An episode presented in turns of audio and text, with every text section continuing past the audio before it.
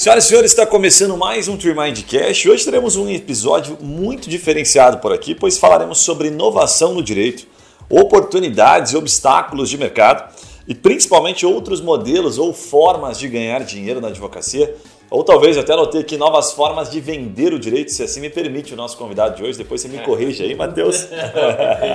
se a OAB pegar no nosso pé, eu falo que foi a culpa do Matheus. Estamos com o Matheus Aguirra. Eu vou ler um resumo aqui da bio dele para você entender um pouquinho. Bem legal, inclusive, o que você coloca lá no, no LinkedIn. Ele é gestor de negócios e advogado, já trabalhou na Polícia Federal. Depois eu vou querer saber detalhes disso aí. Procuradoria Pública grande escritório de advocacia, né? depois você puder compartilhar um pouquinho, e até em gestão de estoque de obras. Cara, essa história aí. Isso é um período complicado. Não, e depois da Polícia Federal? Eu não sei, cara, porque assim, a ligação de gestão de estoque de obra com a Polícia Legal, Federal levantou suspeitas Federal, aqui. De obra. E hoje ele está à frente da Zeno, que tem a missão é difundir e inovar nesses dois universos muito fáceis da advocacia, gestão e direito, né, propriamente dito, aí, enfim. Então, obrigado, Matheus, por aceitar nosso convite. Obrigado, Guilherme. É bom estar aqui com vocês hoje. Legal.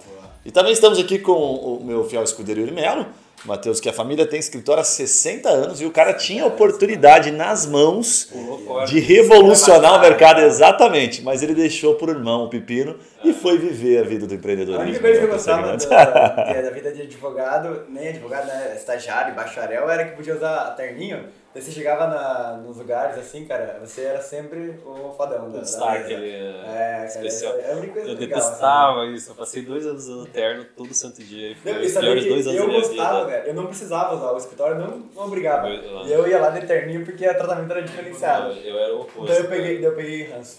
Eu criei toda uma tese que eu discutia com os amigos como terno é um atraso e assim, o quanto que terno faz a gente gastar, por exemplo, ar-condicionado, enfim, antissocial, é antipsicológico usar terno. Porque eu odiava, odiava, odiava usar terno. É muito à frente do seu tempo mesmo, cara. E eu gostava usar. Faz acho que, sei lá, uns três anos que eu não coloco um terno, só para ir em casamento. Boa. Matheus, vamos entrar direto no que interessa? A gente vai falar um pouco sobre inovação no direito, tá? E a, a, pergunta que eu quero te fazer, mas antes eu vou pedir para você dar um contexto da Zena, para o pessoal entender quem que é o Matheus, né?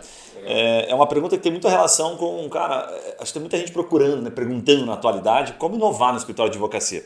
Direto contra um escritório de advogado que fala, pô, trouxe um sócio novo e tal, estamos fazendo aquela reformulação, queremos dar uma inovar, estamos falando sobre isso, mas muitos não saem do lugar, e outros, puta, voam, como o seu caso. Então, primeiro, dá, um contexto. O que é a Zeno? Conta para quem está nos ouvindo. Legal, legal. Bacana. A Zeno é uma legal tech, na verdade, né? a gente existe faz dois anos, fechamos dois anos agora em agosto, Uh, e a gente trabalha com um nicho bem específico, assim, um, um, gap que a gente viu no mercado e que a gente resolveu ajudar. Uh, assim, na minha trajetória nem tá aí, mas antes de começar a Zeno, puta, eu era ativista. Então, meu, eu, a, o sonho da Zeno começou com uma ONG, porque eu queria ajudar advogados e, e clientes a, a, se relacionarem melhor. Obviamente, né, como ONG, a gente não tinha capital, a gente precisou ir pivotando. A Zeno, ela entra num, ela vê dois problemas. Na verdade, um problema que tem duas faces, né? De um lado, a gente vê o cliente satisfeito hoje. Então, a gente tem de estatística é, que 76% dos clientes não recomendam seu advogado atual, da classe média. Caraca. É, 76%. Uh, a gente conversou com mais de 500 pessoas para chegar nesse número, enfim. Foi bem. Um NPSzinho meio ruim aí, né? Meio, meio ruim. é... 76% de tratores? Menos 60%. Só, só um pouco. É, exatamente. Não dá nem para fazer.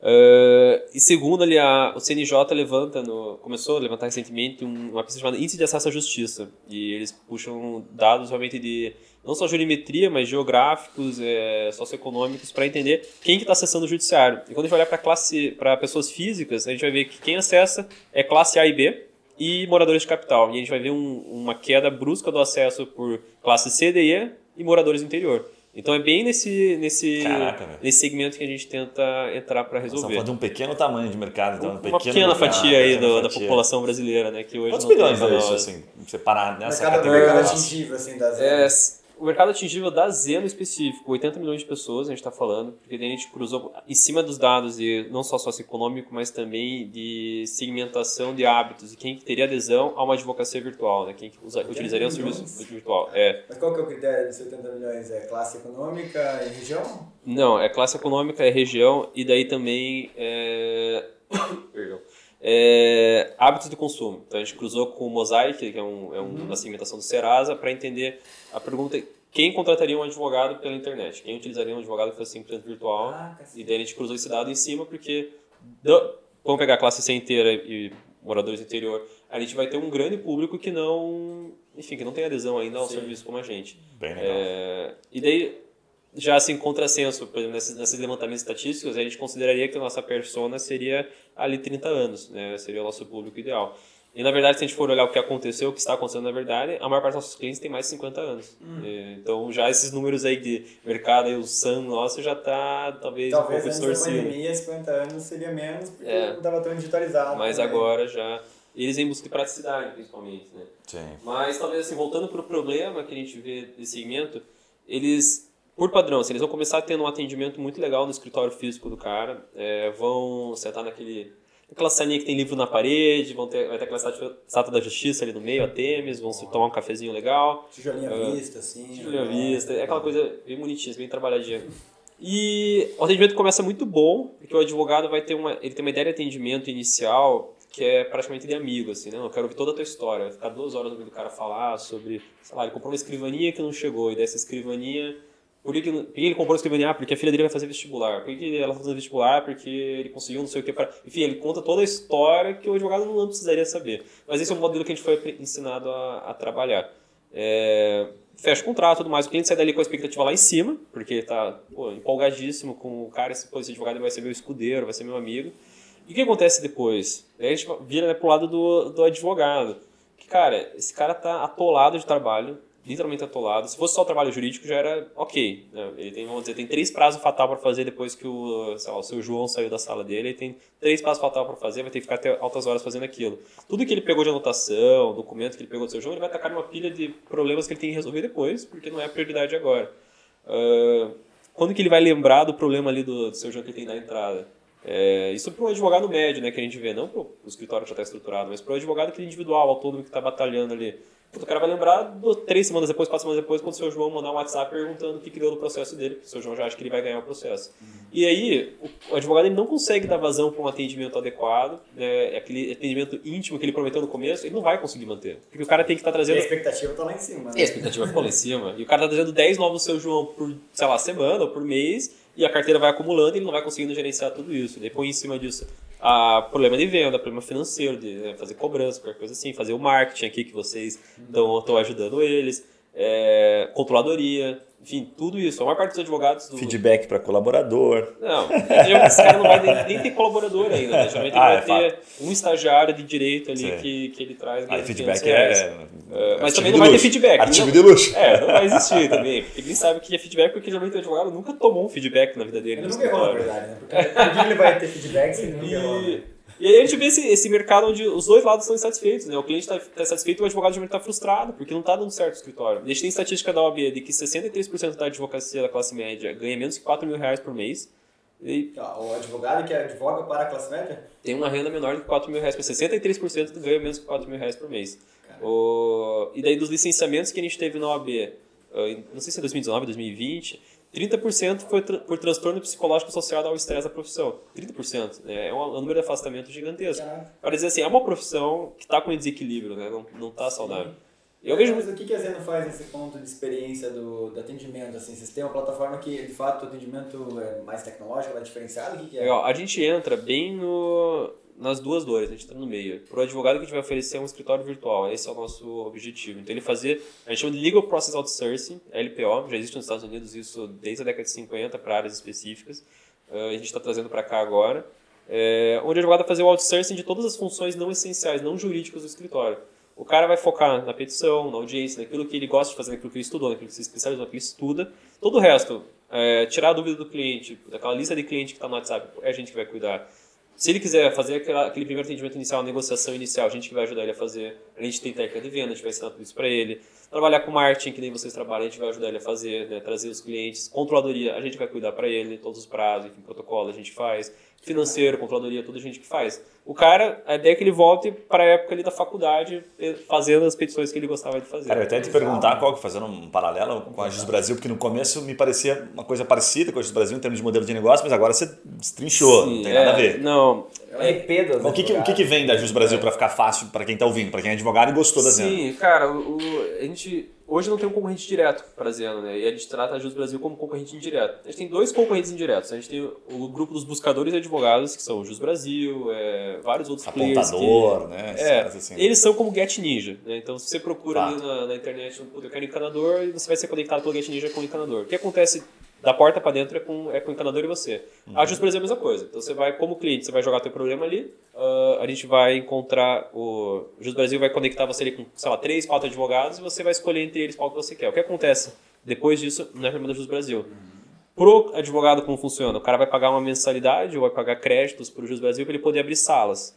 Quando ele abre uma sala, é, não só ele abre, como outros três advogados vão abrir também. E daí, geralmente, o maior problema que, que, que a gente tem relato é leilão de honorário. Porque o cliente ele tem quatro caras falando que quer ele, e daí começa, né, quem, quem faz mais barato leva. E qualificação, especialização, nada disso entra na conta, porque olha, o cliente não tem como Porque já foi indicado pela Brasil. Foi, indicado pelo Juiz Brasil, indicado. Mas É, a Juiz não vai ter indicado. um controle de qualidade em cima disso. Qualquer um que quiser consegue entrar ali.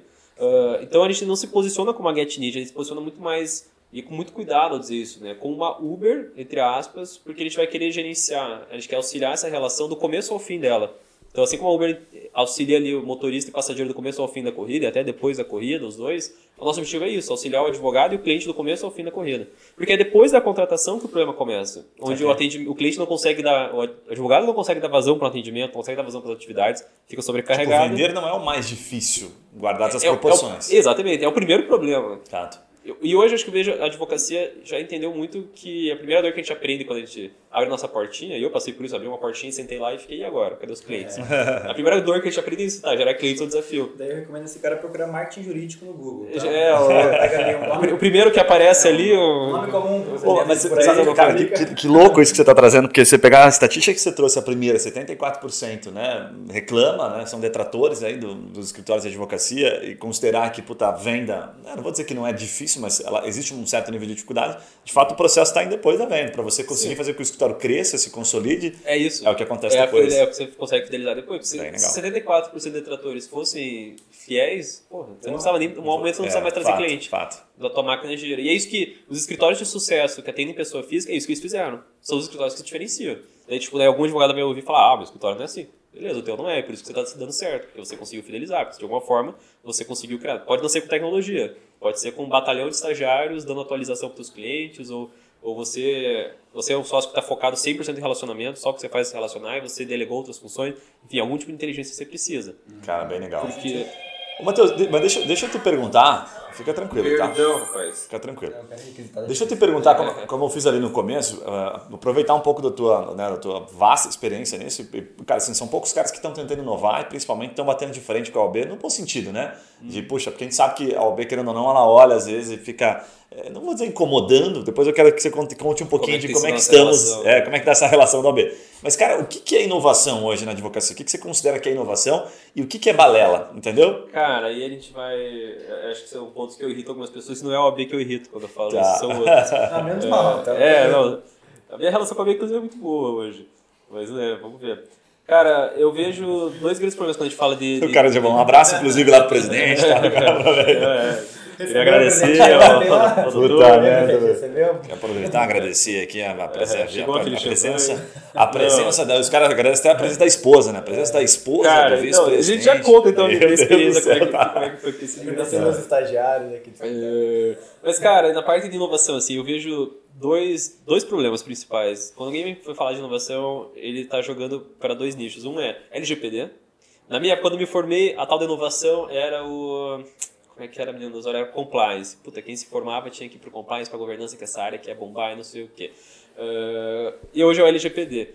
E assim, a LGPD é muito legal, é é uma área nova, é uma área bacana que está avançando, é importante para o consumidor, mas é uma área do direito, assim como o direito trabalhista, assim como o direito do consumidor, assim como o direito empresarial. Ela por si não é uma inovação no- na gestão do escritório, ela é uma inovação na advocacia. Era só uma nova área do direito, Certo. essencialmente. Tem nada a ver com inovação. Não tem nada a ver com inovação. tipo, às vezes o cara fala, meu escritório inovador, meu escritório LGBT. Tá, foi você que criou a tese do LGBT, foi você que escreveu a lei do LGBT. Então, o que, que você faz? Ah, eu, enfim, contrato uma empresa de segurança que me ajuda aqui a agilidade. Tipo, legal. Surfa a onda. Você está criando um produto novo e, tipo, de certa maneira, isso é até uma inovação, né? Eu acho que... Admiro os escritórios que trouxeram isso primeiro.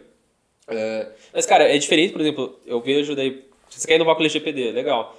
Tem uma startup aqui de uma, não sei se chama se é uma Legal Tech, mas é uma startup Get Privacy, que é do grupo ali do Broto Campelo, do, da, da advocacia. Porra, ali eles inovaram com. Ih, falei um palavrão. Mas ali eles inovaram com. eu falo muito. Ali eles inovaram, porque eles agregaram realmente, não é só, ah, eu vou ali no, no, numa empresa e vou falar para você, ah, você tem que cumprir a regra tal da LGPD. Não, os caras trouxeram um batalhão de programador, batalhão de especialista em segurança da informação, e eles realmente mapeiam os processos do começo ao fim. E assim, eu não ganho nada deles, não sou nem sócio, mas é porque eu realmente acho os caras muito foda. Ali eles inovaram, eles criaram um produto novo, é, agregaram, fundiram áreas. Isso é inovação. Não é uma área do direito simples que você pega lá, fazer. Se eu pegasse de candidato que faz processo seletivo pra gente, para trabalhar com a gente, ou até com a CME, cara, assim, 80% tem lá curso de LGPD, ou tá fazendo curso de LGPD, ou tá tirando certificado de, de PO, ou enfim, alguma qualquer coisa assim. Não vejo como a grande inovação, né? Vai ser mais um mercado saturado. Mas nesse ponto que você trouxe ali, por exemplo, eles foram lá e criaram um produto. Na verdade, eles não criaram nada do zero, já existia, certo? Mas eles inovaram na forma de entregar. Exatamente. Né? Mas o que você diria assim, cara? Porque isso é bem confuso, porque existe uma, uma linha meio tênue. Todo mundo acha que inovar é. Todo mundo não, né? Mas muita gente acha que inovar é fazer algo totalmente diferente, disruptivo, mas é só uma forma de entrega. Para o cara que está ouvindo, assim, por exemplo, quando a gente fala ah, inovação no direito, tem muito escritório que não sabe por onde começar. É, aí que eu ia bater a segunda tecla, que a segunda coisa que eu, quando eu falo inovação, o pessoal fala ah, robô. Ah, então ele tem que trazer um exército de desenvolvedores aqui para dentro e construir um algoritmo que vai fazer, sei lá. Tipo, e não, na verdade, tipo, para mim, para mim, inovar é você focar no cliente. No direito, e eu tenho algumas áreas que talvez isso não seja novidade, mas no direito isso é novidade ainda. Você colocar o teu cliente no foco de todos os processos, isso é inovação. Faz quando você vê o pessoal falando de legal design, que está começando a, bombar agora, e muita gente fala, ah, isso é firula, é colocar, enfim, é pintar minha petição. Cara, não é isso. É você pegar um Pintar contrato. Petição, é Exato, você pegar um contrato. Você tem o cabeçalho faz tempo aí, né? Eu já tenho aqui o meu, o meu timbrado, faz tempo é. que eu uso timbrado.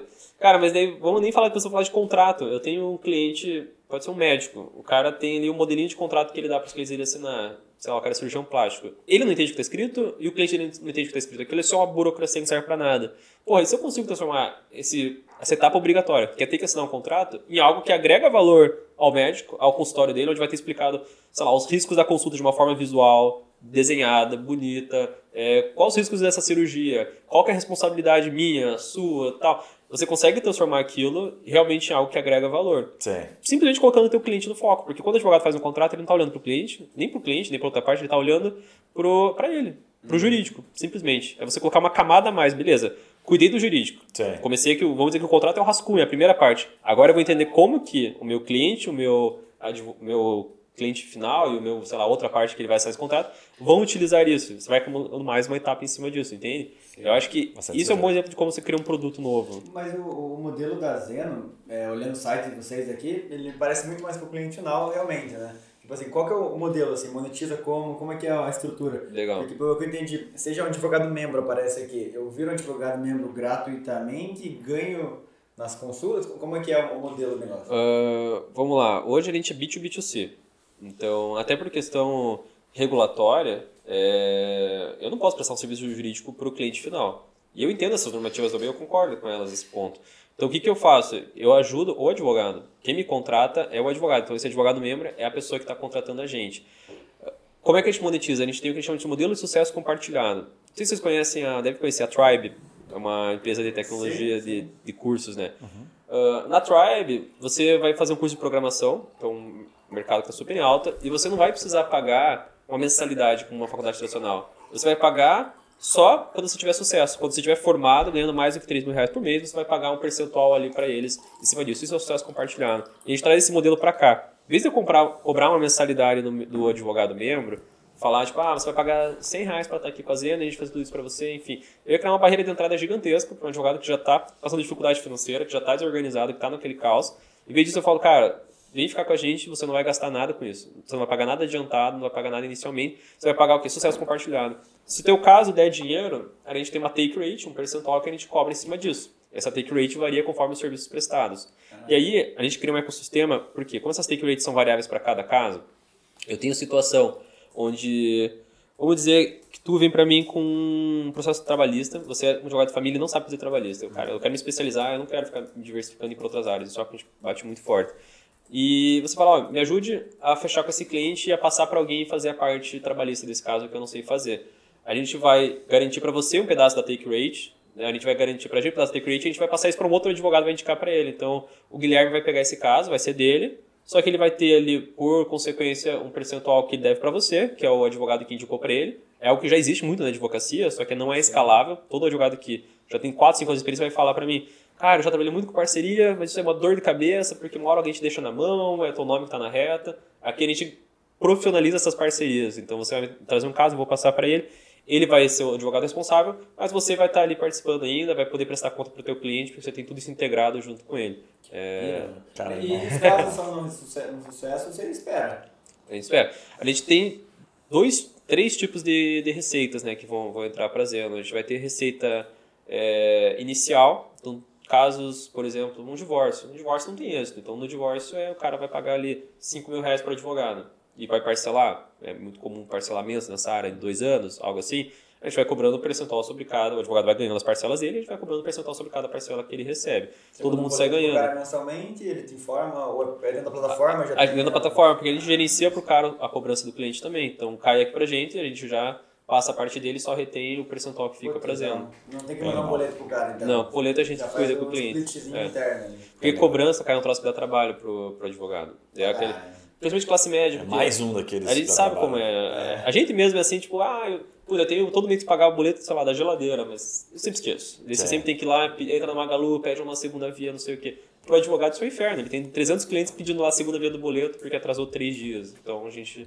gerencia. Passando rapidamente para deixar um insight para você, já retomamos o episódio. Aqui na TreeMind a gente utiliza uma ferramenta que possibilita identificar o volume de pessoas procurando por serviços jurídicos, de acordo com a sua área de atuação. E o melhor é que a gente consegue identificar os seus concorrentes no Google e a estratégia que está levando clientes até o site deles. E por consequência, gerando negócios para esses escritórios. Né? Se você curtiu e tem curiosidade, quer saber se vale a pena investir em marketing jurídico, por exemplo, no Google, na sua área de atuação, acesse o nosso site treemind.com.br e receba uma rápida consultoria por um dos nossos especialistas em Google. Combinado? Voltamos ao episódio, um abraço e até lá. Se é isso pra ele. Matheus, nessa linha de raciocínio, deixa eu dar uma pivotadinha aqui, porque, cara, você tem assunto pra caramba e dá pra ficar é, só inovação cara, falando uns, uns dois, três dias. É, uns dois ou três dias. Não, nós vamos voltar daqui a pouquinho para explicar, entender um pouquinho melhor, né? Até essa parte do teu, essa tua raiz de empreendedorismo com o direito, enfim, porque tem muito advogado que quer inovar e quer empreender, e é o que você está fazendo, né? Mas não sabe por onde começar. Mas eu queria pegar um pouquinho do gancho do escritório digital ou do direito digital. Alguns falam direito digital e acham que é para startup, outros falam direito digital, mas é escritório digital, essas coisas que se confundem um pouquinho. Cara, quem é esse cliente que compra, assim, é 100% online, que compra, quero dizer, que consome o direito?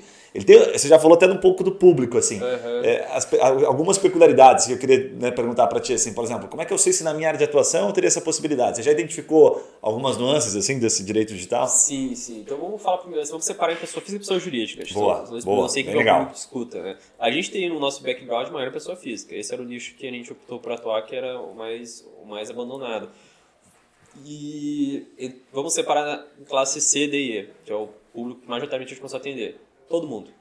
Assim, não, a gente não tem uma barreira de entrada para público. Quando a gente começou a MVP, nosso maior medo era que ninguém ia querer comprar online, porque todo mundo falava, não, porque o cara quer, quer ir na salinha, ele quer ver o advogado lá pessoalmente, ele não quer ver o advogado só na webcam, ele não quer só saber o nome e falar pro WhatsApp.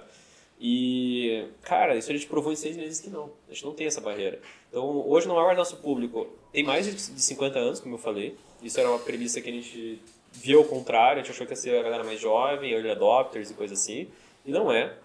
A gente tem muito caso previdenciário aqui. E não sou só eu. Tipo, isso eu vou pegar o caso. Tem vários escritórios, né? Ah, não sei se já veio aqui, mas um escritório grande chama Ingrácio, que trabalha Sim, com Rafael, parceiro, já veio aqui. Isso, pô, admiro muito eles. E eles são escritório online que são são, é. são previdenciário que é online. Que é a primeira área que você diria, não, essa área não dá certo online. Porque uhum. idoso não vai usar, mas usa. Sim. Porque se não for o idoso usando, quem vai cuidar, ajudar ele a resolver o problema vai ser o filho dele, vai ser o, o sobrinho. Tá envolvido alguém. E esse cara sabe usar tecnologia. É. O que a classe C, as classes CDs priorizam muito é tempo. Porque o cara, pô, ele já gasta uma hora no ônibus ou uma hora de trânsito, ele é, trabalha pra cacete, tem que cuidar de casa e tal. A última coisa que ele quer, eu acho que o advogado, a gente acaba sendo formado meio egocêntrico na faculdade, é achar que o, o, ponto alto do dia do cliente vai ser ele sair da rotina dele, vir até o meu escritório para me ver. Tipo, Não, isso, isso é uma perda de tempo para ele, entendeu? Mas nessa linha de, de, de, funil, deixa eu tirar uma curiosidade. Assim.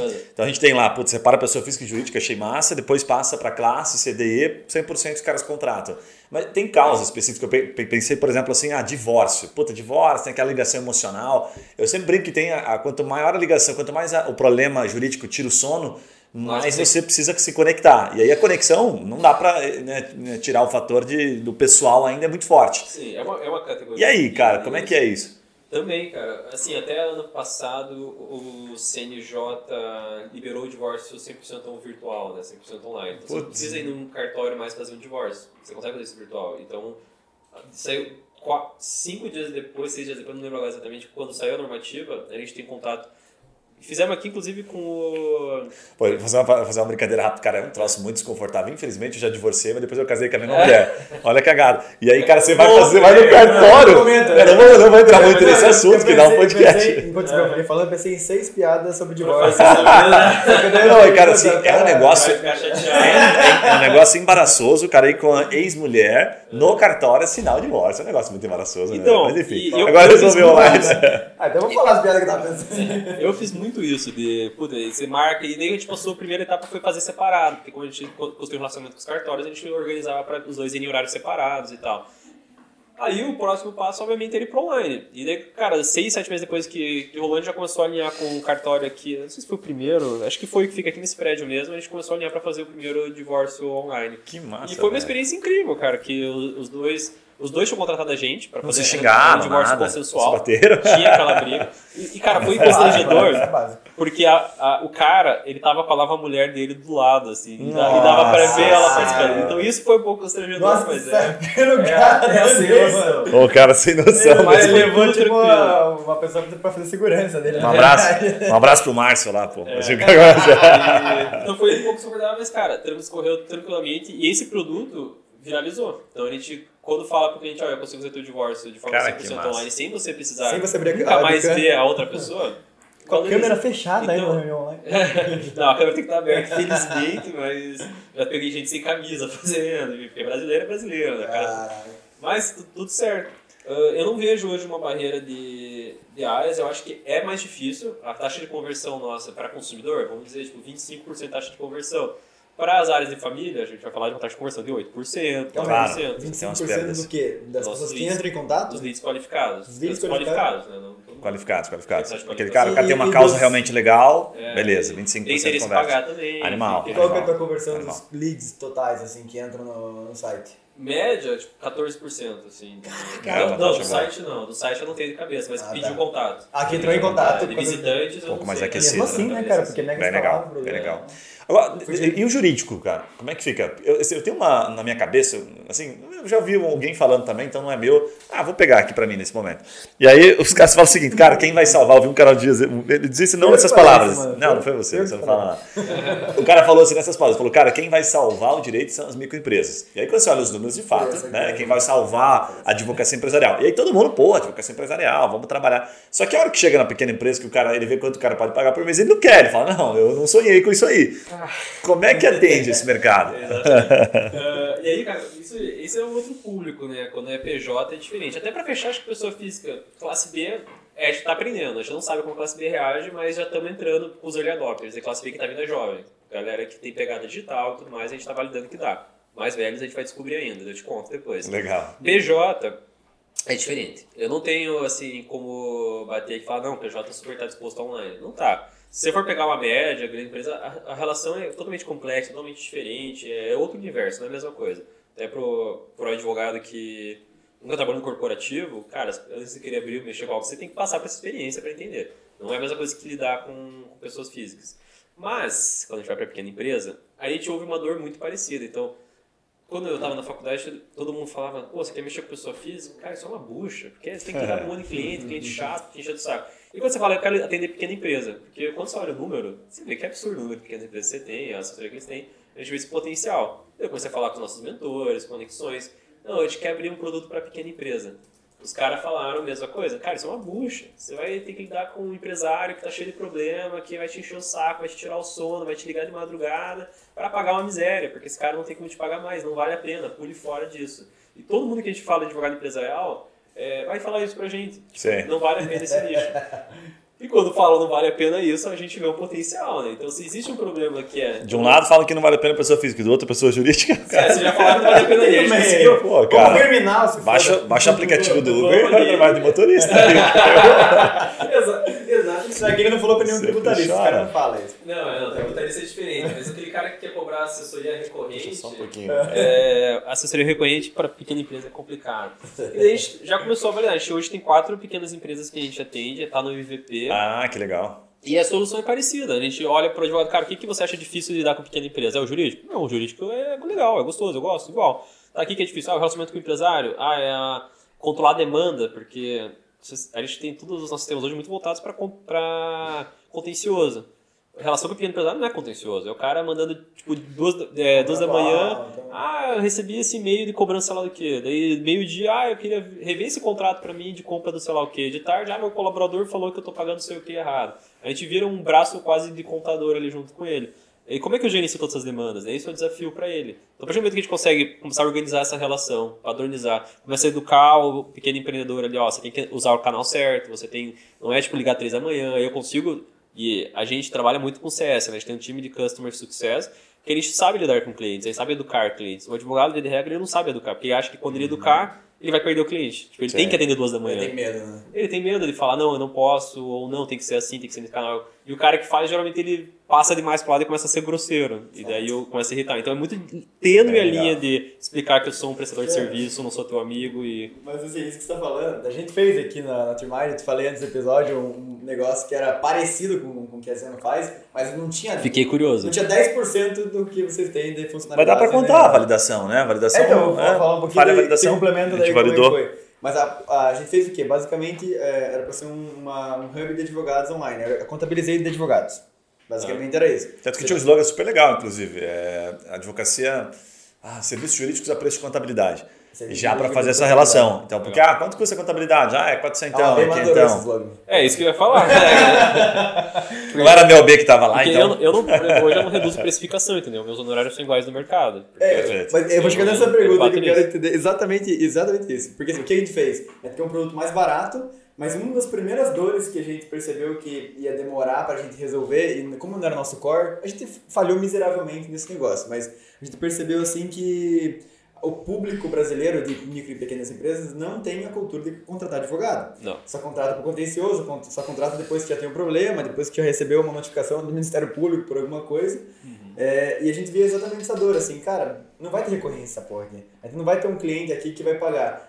Eu quero entender do teu lado, o que, que você está fazendo, É, é. e como é que se enxerga isso, essa cultura brasileira, e o que você está fazendo para resolver esse problema. Legal. E eu descobri um negócio nesse meio do caminho que era o seguinte, cara, que a gente achava assim, ah, contabilidade, se o cara paga contabilidade, ele vai pagar um advogado também. Mas eu É, descobri essa que ele só paga contabilidade porque é obrigatório. é, Isso é obrigatório. Eu ia falar, se você Se ele pudesse, ele não pagaria. Ah, eu, eu gosto muito da Contabilizei. Eu, tipo, metade da minha equipe veio da Contabilizei, porque a minha, Legal. a minha noiva ela é da Contabilizei e, enfim, hoje está em outra startup, mas, enfim, a gente conheceu muita gente lá, então muita gente veio para cá. E a gente tem uma, atitude assim, cara, eles são foda, mas se hoje a regulamentação mudasse, o, sei lá, o, o Ministério da Fazenda solta lá que o Simples Nacional não precisa de contador e ele lança uma plataforma que você mesmo consegue entrar e fazer, Acabou. tipo, acabou. Porque todo cliente da Contabilizei, assim, não sei todo, né, não tô dentro lá, mas do que eu percebo, sei lá, metade tá lá porque é obrigado a ter um contador. Porque Claro. ele quer pagar 89 reais para deixar a empresa dele aberta e declarar as coisas do Simples Nacional.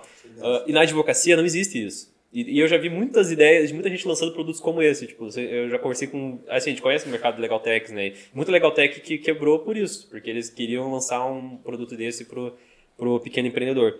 Ah, o meu diferencial é que eu não vejo isso também como nosso potencial exponencial. É, não é. Não adianta bater assim que vai, a gente vai chegar numa contabilizei e ter 100 mil pequenas empresas. O meu potencial exponencial são as pessoas físicas. Só que as pessoas físicas têm um desafio para mim, que é o que você já pensou ali no começo, eu não sei se não falou, mas pensou, foi o, aquele gap, aquele vale até o recebimento dos êxitos dessas ações. Então hoje a gente tem 900 ações aqui que a gente está conduzindo. Essas 900 ações só vão render para os advogados lá na frente, daqui a dois anos. E hoje o que a gente tem que fazer? Hoje puxa o freio de mão, para de crescer, passa, para a nossa taxa ali, nosso, nosso burn, para chegar no break-even e conseguir se manter por esses dois anos até esse dinheiro entrar. Esse dinheiro entrou, vamos reinvestir. Daí a gente tem que fazer esses saltos e é o que os escritórios que cresceram, que geralmente fizeram. Eles tiveram que ir trabalhando no fluxo de tempo que eles tinham. Como eu não quero fazer isso, eu quero um outro tipo de receita que seja recorrente, que vai entrar aqui para me ajudar Cara, a fazer a ponte nesse vale.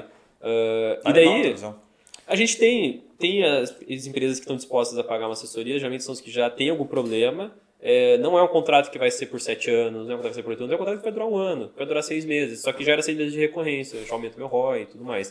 Uh, a gente, dos quatro que a gente tem, a gente atende de quatro segmentos bem diversos. Posto de gasolina, é, um supermercado, tipo, familiar, é, uma empresa de radiadores e... Do branco, o que que a última era? Qual que é o business deles? E por que que esses caras contrataram? Como está em fase de validação, eu imagino que você entenda bem o caso Os quatro são, né? são motivos diferentes. é. Então, um cara tem um contencioso grande, porque ele já teve uma. A empresa veio, tipo, ela era grande e se enxugou, e ela ficou com um passivo trabalhista grande ali para lidar. Então, ela precisa de alguém para fazer uma assessoria constante nessas ações.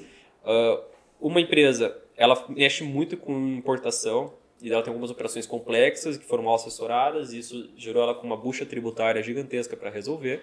E daí a gente Dessas, dessas todas, só para três foi o computador que indicou a gente. Porque o problema começa ali naquele lado, tipo, é onde o contador vê o limite dele, que ele não consegue mais, e, ele, e ele trouxe a gente. Então, é, os três são três contadores diferentes, mas que tiveram alguma experiência já com a gente, por isso Você vê que nenhum é consultivo, assim, né? É... Não existe. Não vai existir. Esse era o nosso sonho, cara. É- não é um Não, sonho. mas é- ó, ó, até complementando a validação. É, desculpa, eu, eu não acho que vai existir. Cara, foi, foi bem interessante. A gente validou em dois mercados e a amostragem de 100. Então, nós tínhamos um menino aqui. Até hoje a gente tá o tempo todo validando o negócio, depois a gente conta outros aí. Mas, enfim, ele validou, então ele ligou para 100 empresas de transporte pequenas. A gente idealizou esse segmento. Depois fomos para 100 salões de cabeleireiro, literalmente, assim, né? Público feminino, Não masculino. e tal. restaurante também? Não, restaurantes não. A gente não queria atender. E aí, brincadeira, nem fizemos. Aí fizemos uns dois ou três validações. Cara, assim, era tipo, ah, falamos com 100. Quantos respondiam? Tipo, 15. Quantas reuniões gerava? Ah, 3, 4. Quantos fechavam? Cara, chegou perto de fechar um. Entendeu? Então, tipo, de De 100 200. você fechar um, a conversão era muito baixa e era, a venda era consultiva. A gente entendia exatamente isso. Ah, não, não tenho dinheiro para gastar com isso agora. Ah, não, se o cara tiver um problema, ele vai buscar. É. É, é um eu- partido, pelo que você falou eu um contrato de é partido temporário. Porque né, eu acho, só que eu sonho porque eu te- a gente tentou também. Tipo, obviamente, eu, em um momento eu montei ele, a gente montou um squad imobiliário, então a gente tinha um. Tinha, enfim, montou um squad perfeito, um vendedor, um cara especialista e tal. Então, vamos pro mercado de imobiliárias e vamos. Tipo, a gente via que era um mercado que tinha muito problema com, enfim, regulação de imóvel, coisa. Então, vamos vender um consultivo para eles, para eles terem esse serviço para agregar o cliente dele final. Essa era a nossa tese. Ninguém quis. A gente fechou uma. Tipo, em três meses de, de operação. Então. É, complicado. E era um nicho específico, fazia sentido. Porque gerar valor jurídico ali pra eles é, é Mas complicado. eu não sei, eu tenho uma opinião um pouco assim. Você não- você não desistiu ainda. Você não desistiu ainda. Você Mas é que ele é, ele é conhecido por ser teimoso. Então, Ah, taurino, Deixa só taurino ele também compartilhar aqui. a É, gente- visionários, né?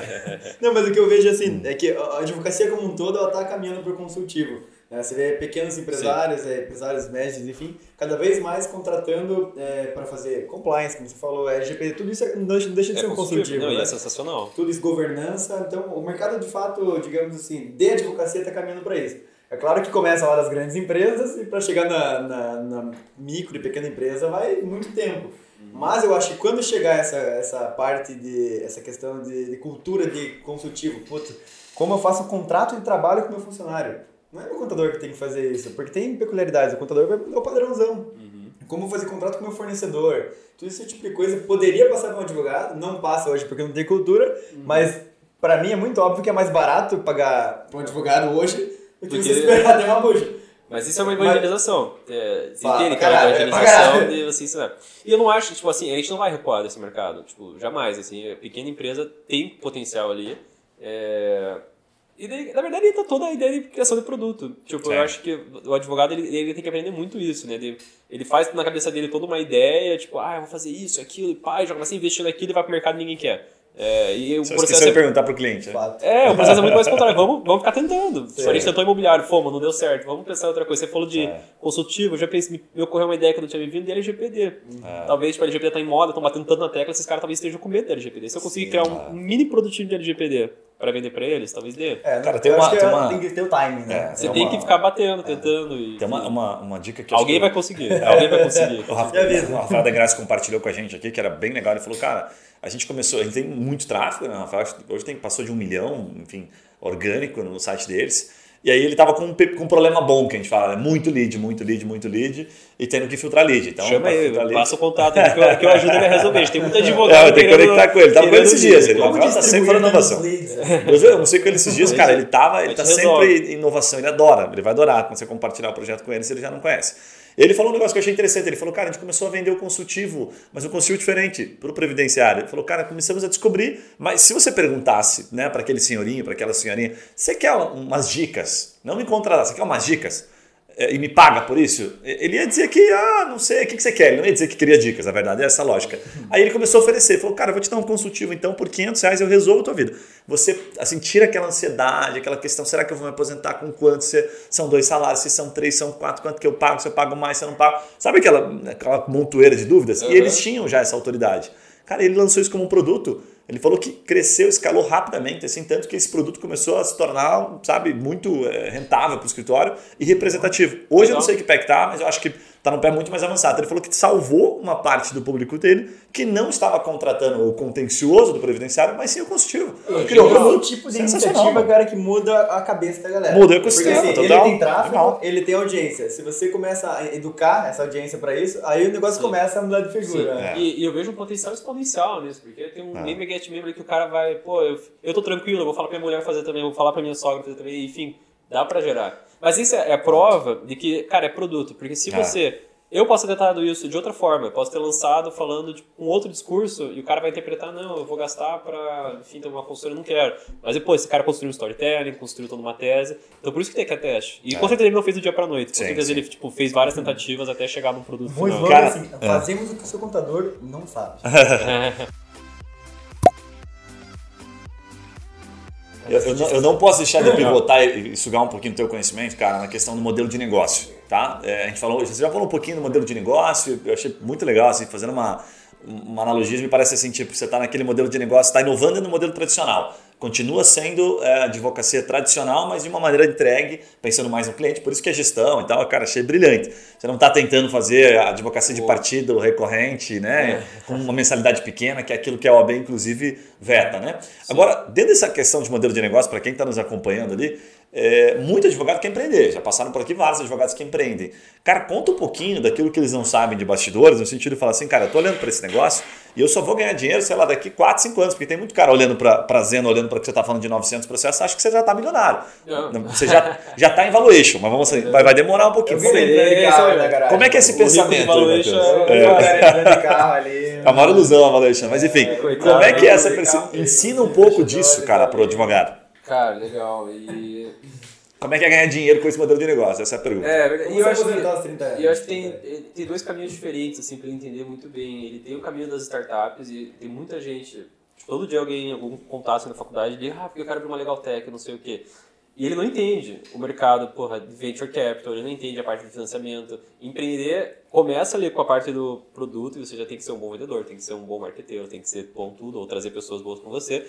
Mas, cara, você vai ter que entender, tipo, toda a jornada, de onde você quer chegar. E eu vejo muita gente largando porque ela achou que ia ficar rico rápido. né? E, na verdade, eu, assim, eu tive minha, minha vida inteira, eu fui um cara muito cético com o empreendedorismo. Assim, eu queria ser servidor público, por isso eu trabalhava na Polícia Federal, eu queria ser delegado e tal. E eu via a galera falando, ah, porque empreendedor não dorme, ah, porque empreendedor não sei o quê. E eu achava que isso era, sabe, os caras se fazendo. Cara, hoje eu tô assim, faz uns, de verdade, agora em fundraising, faz umas duas semanas que eu não durmo mais do que três horas por dia. Tipo, e tô dando shutdown, assim, já. E não é algo que eu acho massa, mas é algo que eu tô tendo que passar porque Sim. eu vejo. Tipo, eu não vou. momento, né? Eu não vou glorificar isso, não sabe? tava mentindo. É. Ah. Te alertaram. É, ela evitar, entendeu? E não acho. Tem gente que, ah, não, isso é tesão. Não é tesão. Não, romantizo, isso nada a ver. É, nada ver. romantização não é legal. nada. Mas você vai Ah. passar por esses momentos até Total. você conseguir chegar em momentos melhores. Porque é um investimento de longo prazo. É, por O exemplo. que, que é esse longo prazo? Fale em anos, até o pessoal entender. Porque a gente fala longo Pra prazo, hoje, olha. cara, É, esse negócio de longo prazo é meio subjetivo, né? É, vamos falar aqui Dois de. anos, de- Eu jovem. Cara, de no- nosso roteiro com o Zeno, assim, nosso grande objetivo a longo prazo é abrir IPO, né? Porque a gente não é uma startup que quer ser Massa. comprada por outra. Então a gente está sempre levantando capital para trilhar esse caminho até um possível IPO. Uh, e para falar. é, IPO vai levar tipo 8, 10 anos para ser. Tipo, se a gente desse muito certo, ser agressivo. Mas. Falando tipo o Matheus, por exemplo, que a galera sempre, tipo, ah, quanto que você ganha? Matheus, cara, não tem problema, eu ganho 2.500 por mês.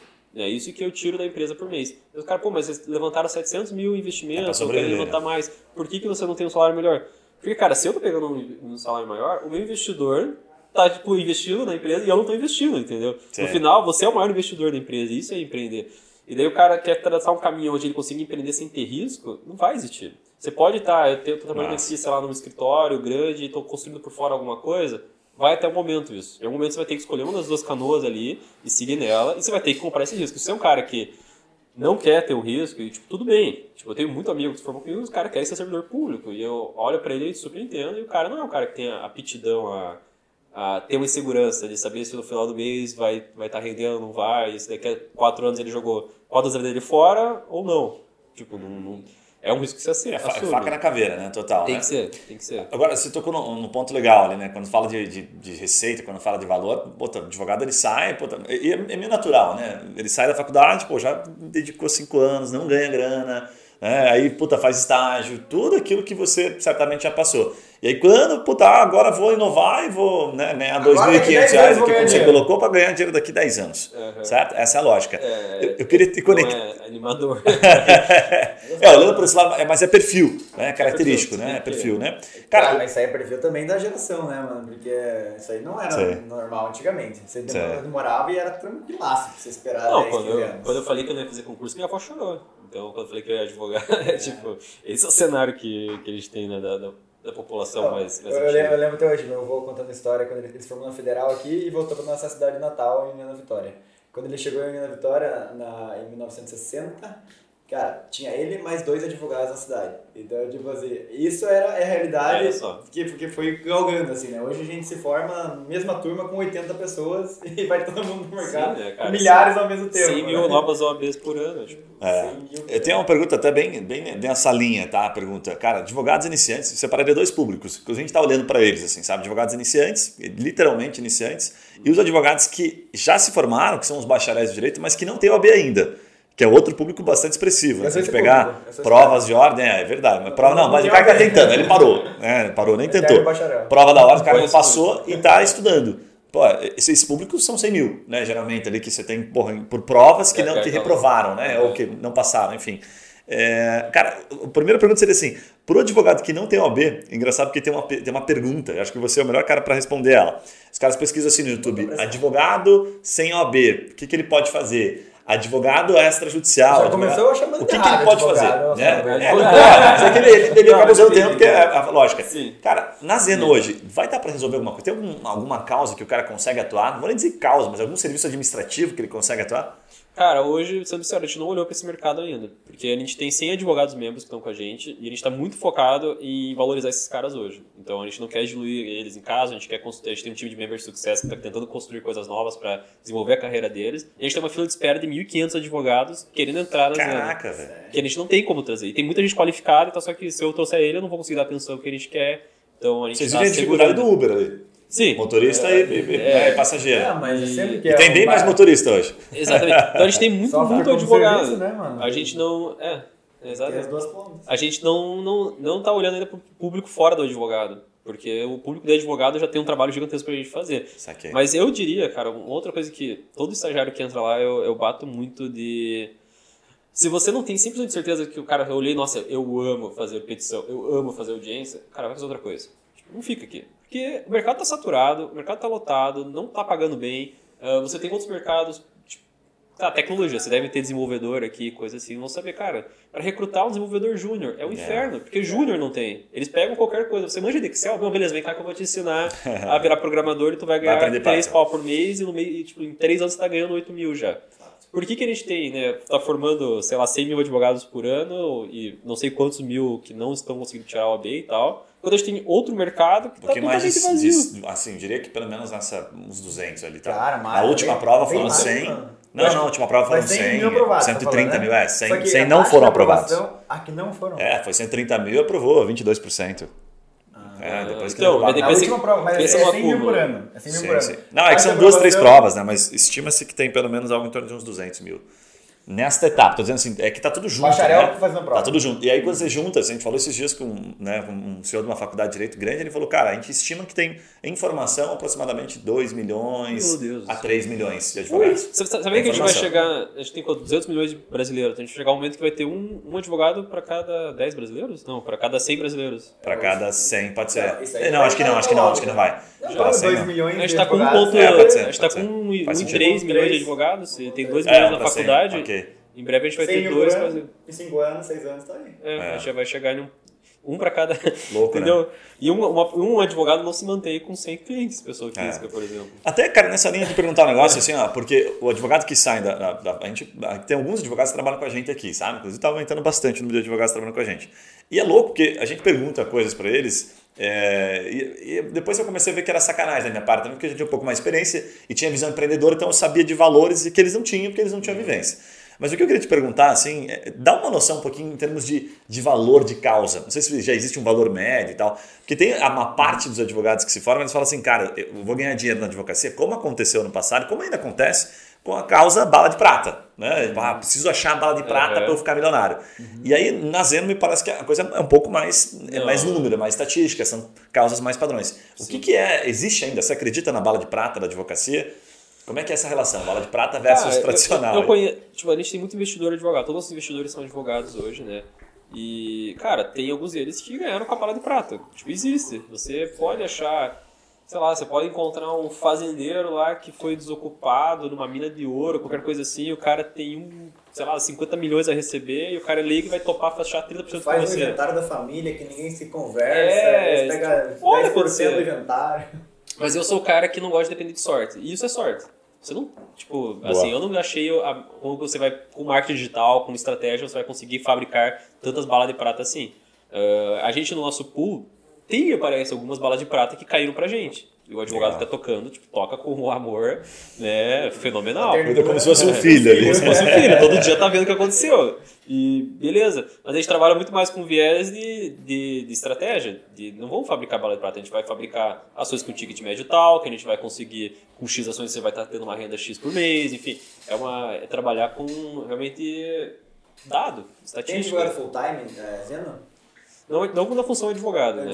É um membro que vive das Não. causas que vocês Tem, levam. tem, tem, tem membro que vive já da E gente. o que, que é uma média que um advogado desse consegue tirar? Cara, que- vamos dizer, pegar uma média semestral, ele vai ter tirado hoje três, assim. Três média É, ele tirou só de da três. zero. Só da Zeno. Tipo, mas é, o- é aquele, aquele advogado que tá com a gente faz aí, tipo, um, dois anos já, e já. Uhum. E daí aí entra a segunda parte, que ele traz cliente também. Então ele pega a carteira de. Ele aprende, aprendendo a gente a produzir conteúdo. Então a gente tem o Content Lab, que é um laboratório de produção de conteúdo que a gente ensina eles. E daí ele tá gerando cliente, e esse cliente ele traz pra cá pra gente iniciar. E daí o cara fica focado no que importa, produzir conteúdo jurídico, criar a autoridade dele e trabalhar com a parte É, até queria te perguntar isso. Você trouxe um dado legal no começo, falou, pô, cara, 70%, 65%, acho que esse é o número, né? Ganha menos de 4%. É, considerando que, puta, você não tá nessa, nessa batida, nesse crescimento, captando dinheiro e vai, né, bom, provavelmente bombar em publicidade, fazer bastante coisa. O que, que você estima, assim, que um advogado full-time, bom, né? Um cara não full-time, mas o cara trabalhando 8 horas, trabalhando bonitinho, legal, trabalhando com causas bacanas, ele vai conseguir, você vai, você vai conseguir mexer nesse, Ah. nesse, nesse percentual, nessa estatística ou não? Cara, o objetivo é. Esse Tá. é, o, é o grande objetivo. É, porque a gente não tem mais. Não traz esses 1.500 advogados pra cá. Porque eu tenho um monte de advogado ganhando pouco. A ideia é que eu concentre esses 100 e faça ali um MVP com eles, eles consigam ah, se desenvolver e começar todos os clientes dele. É, sozinho a gente não vai conseguir. Tipo, eu não tenho como eu fazer sozinho gerar a carteira do cara no tamanho suficiente, só que o que a gente quer? Que esse cara também se ajude, né? E entra todas as estratégias da TreeMind para isso, pra ele também gerar carteira. Cara, dá pra falar, assim, quando eu eu che- cheguei em um mês da carreira que eu conseguia tirar 6 mil, 7 mil atendendo pessoa física. Só que, óbvio, é complicadíssimo o unit econômico você vai depender do eixo das ações. Nunca Sim. você vai estar ganhando com a mensalidade que está entrando agora, mesmo que seja tipo, algo muito família, mas é raro. Você vai depender das ações. E daí o advogado não consegue ter essa visão de, ah, tô ganhando X por mês, porque na real eu ganhei tipo 15 mil esse mês, no outro mês eu não ganhei nada, né? no outro mês entrou um êxito de 3 anos atrás, Legal, 5 não. mil. Sim. E daí vira aquele caos de gestão. A ideia é que a gente consiga ajudar ele a trabalhar com esses dados e começar a entender a carteira Cara, dele. bem legal, E, bem e legal. qual que é a estratégia de captação de cliente que vocês mais utilizam para trazer para Zeno? É, cara, hoje não é rede social. Eu não sei como é que você, a gente até pode trocar figurinhas nisso. Claro. Mas a gente não, não, não gera muito cliente por rede social. É muito mais por LP. Cara, o segredo tá no flyer, velho. Na frente do Shop Curitiba aqui. Ah, tá? é, a gente tá aqui do lado distribuindo panfletinho ali junto com Não a... conto pra ninguém, tá? Como é Pra OB é? e tal. Mas tá tamo com a tá Daju ali. É, é o panfletinho da Daju e nosso panfleto junto. Aquele, advogado com um ternão assim, grandão, que é tipo meio, meio amarelado. Assim, É, como é que é? assim, Abriu, a nossa assim. sede fica ali na 15, né, no prédio. Abriu do nosso lado ali o negociador, né, uma placona assim, você já viu? Não, o que que é? De- É negociação bancária, assim, uma placa gigante. Assim, o cara pegou, sei lá, duas Mas tem um casas. pezinho jurídico? Ah, Tem que acho, ter, que, né? acho que ele vai falar que não, né? Mas é Sim, negociação vai estar no bancária e tal. É, tá só administrativo. parte. É, mas. Mas. a gente vai gerar muito por LP e hoje o nosso fluxo é mais ou menos assim. Produzir conteúdo é um desafio. É um desafio pros dois lados. É um desafio pra gente, porque eu precisaria ter puta, vários advogados full-time aqui produzindo produtos, criando produtos, produzindo conteúdo em cima desses produtos.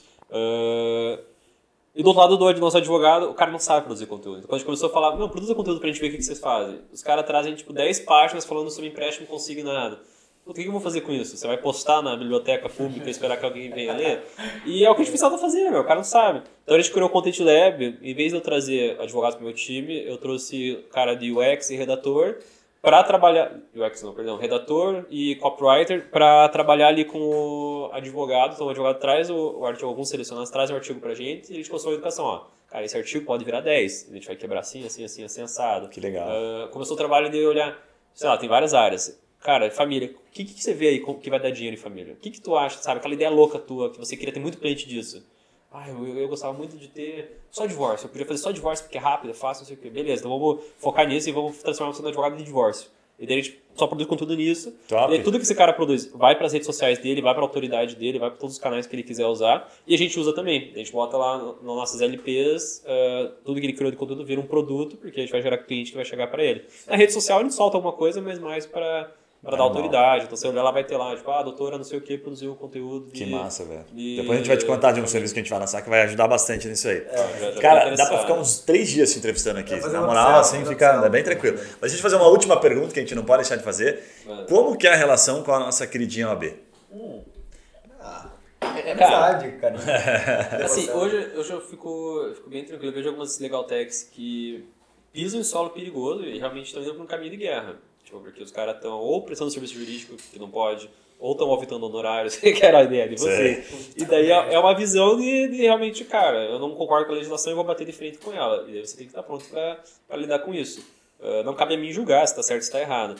Mas você vai começar um movimento que eu vejo, por exemplo, como a Contabilizei. A Contabilizei cresce muito? Cresce, mas ela declarou guerra ao CRC e aos contadores. Qualquer contador que você falar, o cara vai falar, não, Contabilizei é uma merda, não presta, e o CRC tá sempre é, podando eles na- nas juntas comerciais e coisa assim. Ah, a gente optou por um caminho muito mais, vamos jogar... Vamos jogar tipo na beira ali, né? Vamos estar criando sempre à frente de inovação, puxando coisa nova, mas vamos nos adequar à legislação. Então, por isso a gente não presta Sim. serviço jurídico em si, a gente não audita honorário. É nosso caminho, não sei se vocês conhecem a, a Conta Azul. Aham, aham. A Conta Azul é muito parecida com a Contabilizei, só que ela trilhou um caminho diferente. Em vez dela, de, ah, eu vou fazer a contabilidade, vou fazer por um preço mais barato e vou, enfim, acabar com os contadores, a Conta Azul fala, não, eu vou criar tudo que a Contabilizei criou, a plataforma e tal, só que eu vou dar isso para os contadores, eu vou ajudar o contador a combater a Contabilizei. É o que a Arbo está fazendo, por exemplo, concorrendo com a Quinto Andar, então imobiliária. Quinto Andar vai dominar o mercado, eu vou te ajudar a enfrentar ela. Eles trazem essa ideia de comunidade. Comunidade, é comunidade. É, Estou Ecossistema, agregando né?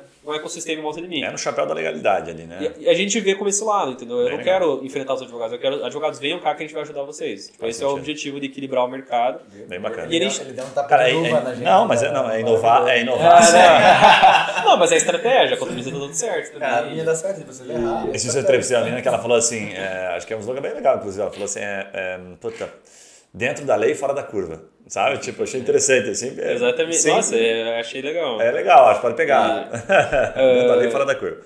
E assim, a gente tem relacionamento com a OAB que a gente começou. Tipo, eu assim, eu sempre, quando eu saí, nunca me envolvi. Eu não, eu não sou muito chegado em política e tal, e tapinha co- nas costas. Mas esse ano eu comecei a me envolver com várias pessoas. E daí a gente começou a tocar um projeto específico, que é a Incubadora Escritório de Advocacia. Então eu conheci ele na comissão da advocacia iniciante, que eu achei que tinha tudo a ver fit com a gente. Ah, e a gente começou com esse projeto lá, juntou umas pessoas. O Luiz é o, é o que toca, é o responsável, eu entro mais para ajudar. E achei muito, foi muito choque de mundos quando a gente foi na nossa primeira reunião no pleno apresentar o projeto. E, pô, eu vi a incubadora como o quê? Vamos encher de aula de marketing, aula de venda, vamos turbinar esse advogado para o advogado que está começando agora. Sim. Ele sair, era para ser uma aceleradora, o cara sair, tipo, com uma faca no dente, né, segurando.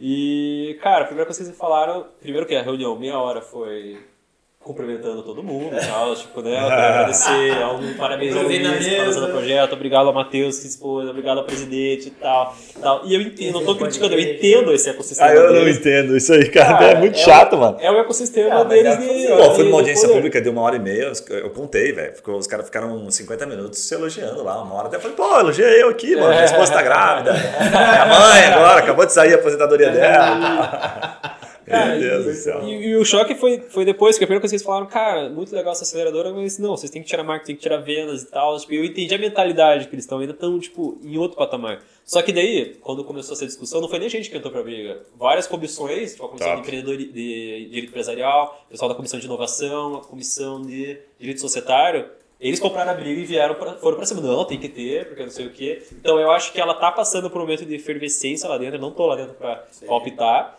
mas ela não é um órgão único, ela é um órgão político e tem muitos interesses batendo de frente. Eu vi que uma certa comissão lá, eu não vou falar o nome, era bem mais conservadora e falou que um projeto aceleradora ia mercantilizar a advocacia, porque escritório não é empresa, não sei o quê. A comissão de inovação, a comissão de direito empresarial foram para cima. Então a gente ficou mais fazendo de telespectador assistindo as comissões ali batendo de frente e no final o projeto foi aprovado. Então a gente vai seguir com com reticências. Você mentir, você caras, uma guerra. Os caras só tinham que falar um pouquinho, né? Só queriam falar, né? Ah, tá bom, mas aprova aqui. É, não, e, mas foi aprovado de porque algum presidente apoiou, por exemplo, e puxou e teve briga. E, Legal. E foi aprovado com reticências, então a gente, é muito tudo negociado. Não, a gente vai apoiar se vocês tirarem isso, e não sei o quê. É, é, um, é um grande congresso ali no universo da advocacia. Matheus, cara, sensacional. Muito obrigado pela obrigado aula. aí, Faltou pessoal. tempo pra caramba. Vamos trazer você de novo aqui, tá? Pra você contar daqui a pouco aí. Vamos marcar daqui a alguns meses. Evolução da Zeno, vamos acompanhando. Tranquilo. Deixa um recado final aí, como é que as pessoas encontram a Zeno. O nome, principalmente, cara, nem mal, acertado. É, o que, que é Zeno? O que, que é? Porque, Zeno? O cara, Deus lá, Zeno. Não, não, a Zeno Zeus, vem... é Zeus. Não, mas é que tem todo Nada a ver, mano. Nem é, não sabia. Me conta. Nada a ver. É, que eu Vocês saiba... conhecem deuses nórdicos, pessoal? Não. Ah, desculpa então, deixa. Ah, também vou pesquisar depois, foi que eu ouvi.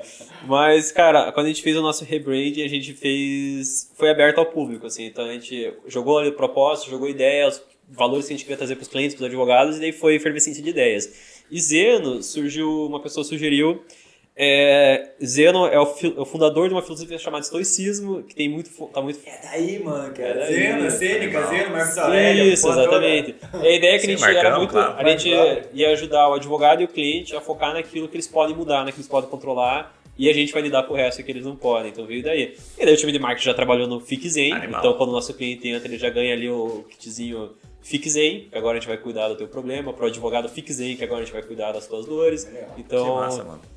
Mas foi votação pública, daí a gente botou com vários nomes. Tá, o nome ficou Os legal, estoicos. fácil de entender, então tá Zeno não tem dificuldade. Matheus, deixa um recado para quem está nos acompanhando aí. É, não, cara, todo mundo aí que tiver interesse em conhecer a Zeno, conhecer um pouco mais o mercado jurídico, pode me conversar comigo, eu sou super aberto aqui. Entra na fila, 2.500 advogados. Não, não precisa. se for pra, pra, pra, entrar na comunidade, eu não prometo, mas pra gente trocar umas ideias, tem uma Legal Tech, enfim, a gente já, já rodou bastante coisa, o ecossistema tá, tá se unindo, então venha conversar, vamos trocar figurinha aí, que vai ser legal. Sensacional. Galera, para você que está nos acompanhando, já sabe, né? Esse é aquele momento que a gente pede para você, cara, compartilhe esse episódio, inclusive, para aquele. Eu ia te fazer uma pergunta aqui, acabei não fazendo, para aquele velha guarda do escritório, sabe?